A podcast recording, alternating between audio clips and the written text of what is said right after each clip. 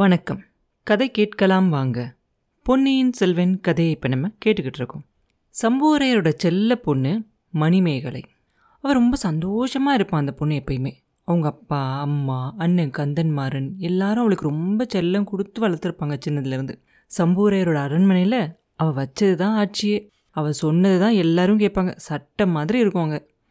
சின்ன வயசுலேருந்தே ரொம்ப சந்தோஷமாக ஆட்டம் பாட்டம் களியாட்டம் அப்படின்னு ரொம்ப சந்தோஷமாக இருப்பாள். முதல் முதல்ல அவள் வாழ்க்கையில் ஒரு தடங்கல் அப்படின்னாக்க அது ஒரு நாலு மாதத்துக்கு முன்னாடி தான் ஏற்படும். அவள் என்ன நினைக்கிறாளோ அதுக்கு எதிர்மாற அவங்க வீட்டில் இருக்கவங்க யாருமே எதுவுமே செய்ய மாட்டாங்க அப்படின்னு அவன் நினச்சிக்கிட்டு இருப்பாள். ஆனால் எல்லாருமே அதுக்கு எதிர்மாறாக ஒரு விஷயத்தை அவகிட்ட சொல்லுவாங்க. அப்போ தான் நீ எவ்வளோ பிடிவாதம் பிடிச்சாலும் நீ நினைக்கிறது நடக்காது அப்படின்னு அவங்கெல்லாம் சொல்லும்போது இன்னும் கொஞ்சம் பிடிவாதம் அதிகமாக பிடிக்க ஆரம்பித்தா மணிமேகலை. ரெண்டு மூணு வருஷமாக கந்தன்மாறன் போருக்கெல்லாம் போயிட்டு வரும்போது அவனோட ஸ்நேகிதன் வல்லவரையனை பற்றி அவகிட்ட சொல்லிக்கிட்டே இருப்பான். அவனோட வீர தீர சாமர்த்தியங்களை பற்றியும் அவனோட புத்தி கூர்மையை பற்றியும் அப்படியே வானத்தை தொடுற அளவுக்கு புகழ்ந்துக்கிட்டே இருப்பான். அவன் நண்பனை பற்றி அவன் அழகில் மன்மதன்னும் வீரத்தில் அர்ஜுனன்னும் புத்தி கூர்மையில் கிருஷ்ண பகவான்னும் அவனை பற்றி பயங்கரமாக வர்ணிச்சுக்கிட்டே இருப்பான். அவன்தான் உனக்கு சரியான கணவன், அவன்தான் உன்னை அடக்க போகிறான் அப்படின்னு சொல்லிக்கிட்டே இருப்பான். இதையெல்லாம் அடிக்கடி கேட்கணும் அப்படின்னு மணிமேகலைக்கு ரொம்ப ஆசையாக இருக்கும். அதே சமயத்தில் வெளிப்படையாக கந்தன்மாறன் மேலே எரிஞ்சு விழுந்து சண்டை போடுற மாதிரி சண்டை பிடிப்பாள்.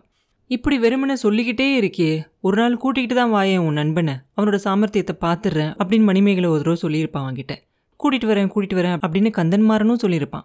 மணிமேகலையும் ஒரு மாதிரி அவங்க அண்ணன் பேச பேச அதை கேட்டு கேட்டு கனவுலேயே வல்லவராயன் மேலே ஒரு பிரியம் வச்சுருப்பாள்.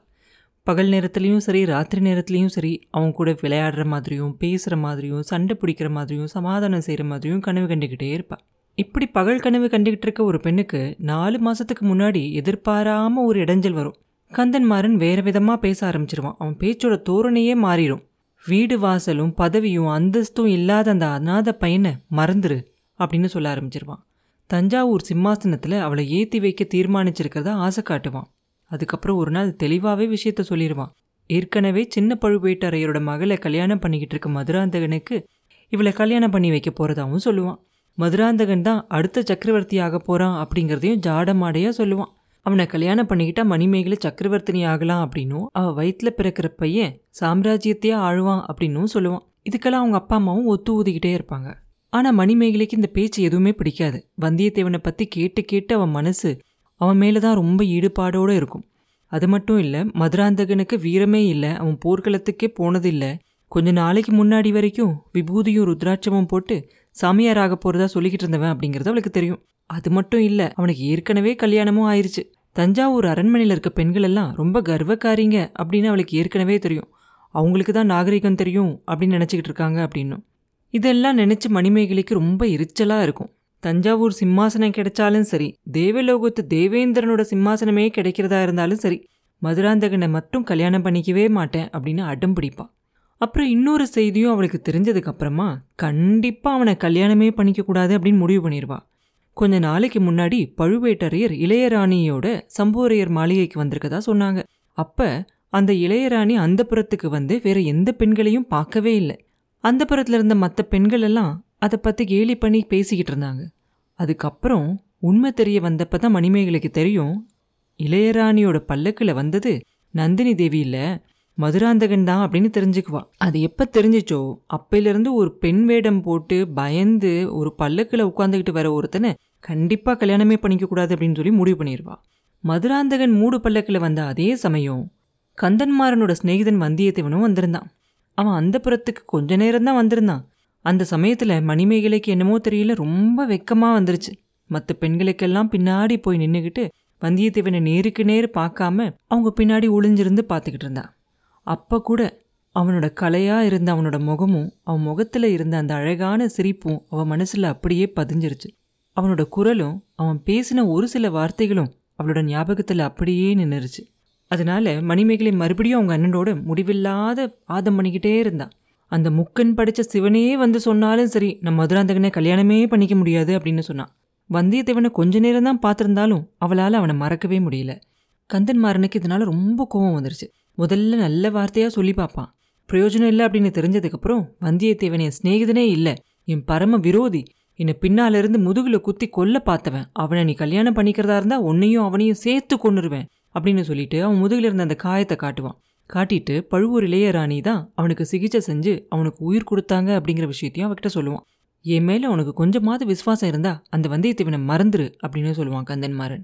இதை கேட்டதுக்கப்புறம் மணிமேகலோட மனசு உண்மையாகவே மாறிடும். கந்தன்மாறன் மேலே அவளுக்கு அவ்வளோ பிரியம் உண்டு. அவனை கொல்ல முயற்சி செஞ்ச ஒருத்தனை கல்யாணம் பண்ணிக்கிறது நடக்காத ஒரு விஷயம். அதனால வந்தியத்தேவனை மறக்கணும் அப்படின்னு முயற்சி செய்ய ஆரம்பிப்பா. ஆனாலும் அது லேஸில் முடிகிற காரியமாக தெரியாது. அடிக்கடி எதிர்பாராத சமயங்களில் அவனோட சிரிச்ச அந்த முகம் அவன் மனசுக்கு முன்னாடி வந்து நின்றுக்கிட்டே இருக்கும். பகலில் கனவு வந்தாலும் சரி, ராத்திரியில் கனவு வந்தாலும் சரி, அந்த முகம் மாறாமல் வந்துக்கிட்டே இருக்கும். இதனால் எப்பயுமே ரொம்ப சந்தோஷமாக இருக்க மணிமேகலை கொஞ்ச நாளாகவே கொஞ்சம் சோகமாகவும் சோர்வாகவுமே இருந்துக்கிட்டே வந்தா. இதை பார்த்து அவ கூட இருப்பாங்களே தோழிகள் எல்லாம், அவங்கெல்லாம் இவளுக்கு கல்யாண வயசு வந்துருச்சு அப்படின்னு சொல்லி கொஞ்சம் கிண்டல் கூட பண்ண ஆரம்பித்தாங்க. ஆனால் மறுபடியும் கொஞ்ச நாளாக மணிமேகலைக்கு கொஞ்சம் சந்தோஷம் வர ஆரம்பிச்சிருச்சு.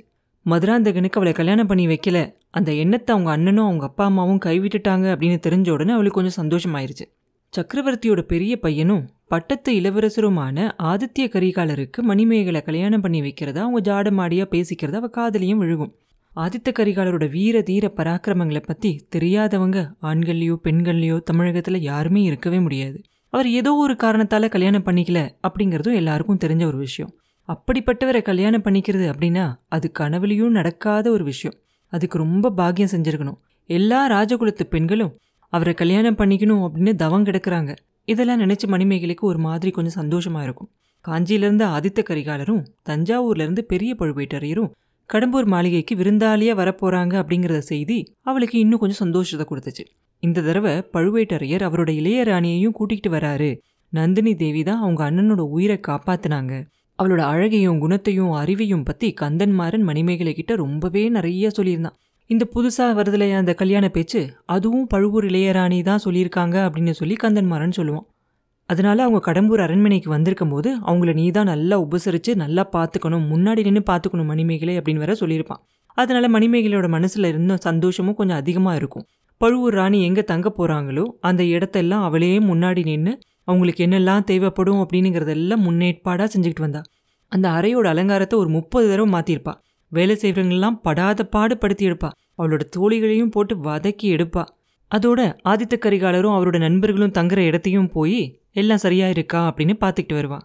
யாரோ அவரோட நண்பன் பார்த்திபேந்திரனா எப்படி இருப்பானோ தெரியலை, அவனும் அவரோட வரப்போகிறாங்க அப்படின்னு சொல்லி அவள் கேள்விப்படுவான். நம்ம அண்ணனோட ஸ்நேகிதனாக இருந்த வந்தியத்தேவன் கூட ஆதித்த கரிகாலரோட பரிவாரத்தை சேர்ந்து வந்தானே, அவன் மட்டும் இன்னைக்கு ஸ்நேக துரோகியாக மாறாமல் இருந்திருந்தா இப்போ அவனும் வந்து கலந்துக்கிட்டு இருக்கலாம் இல்லையா அப்படின்னு இவ்வளோ விஷயங்களுக்கு நடுவில் அவள் சந்தோஷமாக இருந்தாலும் கூட அவளால் மறக்க முடியாமல் வந்தியத்தேவனோட எண்ணம் வந்துக்கிட்டே தான் இருக்கும் அவளுக்கு. பழுவூர் ராணி அன்னைக்கு ராத்திரி அநேகமாக வந்து சேர்ந்துருவாங்க கடம்பூருக்கு அப்படின்னு சொல்லியிருப்பாங்க. அதனால கடைசியாக நந்தினியோட அறையோட அலங்காரத்தை மணிமேகலை ஒரு தடவை பார்த்துட்டு வரலாம் அப்படின்னு சொல்லி அங்கே போயிருப்பாள். அப்போ பழுவூர் ராணிக்காக சோர் ஓரமாக ஒரு முகம் பார்க்குற கண்ணாடி ஒன்று வச்சுருப்பாங்க. அதுக்கு எதிரில் போய் நின்று அவளோட முகத்தை பார்ப்பா. பார்த்துட்டு நம்ம முகம் அழகில் ஒன்றும் குறைஞ்சதில்லை அப்படின்னு அவளுக்கு அவளையே சொல்லி முடிவு பண்ணிக்கிட்டு திருப்தியானதுக்கப்புறம் கண்ணாடியை விட்டு போக நினைக்கும் போது அதில் இன்னொரு முகமும் தெரியும். அது அவன் முகத்துக்கு ரொம்ப பக்கத்தில் வந்து கண்ணத்தோடு கண்ணை ஒட்டி நிற்கிற மாதிரி தெரியும்.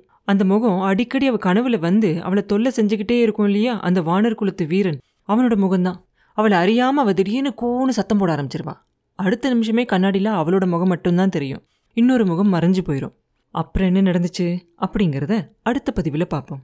மீண்டும் உங்களை அடுத்த பதிவில் சந்திக்கும் வரை உங்களிடமிருந்து விடைபெறுவது உண்ணாமலே பாபு. நன்றி.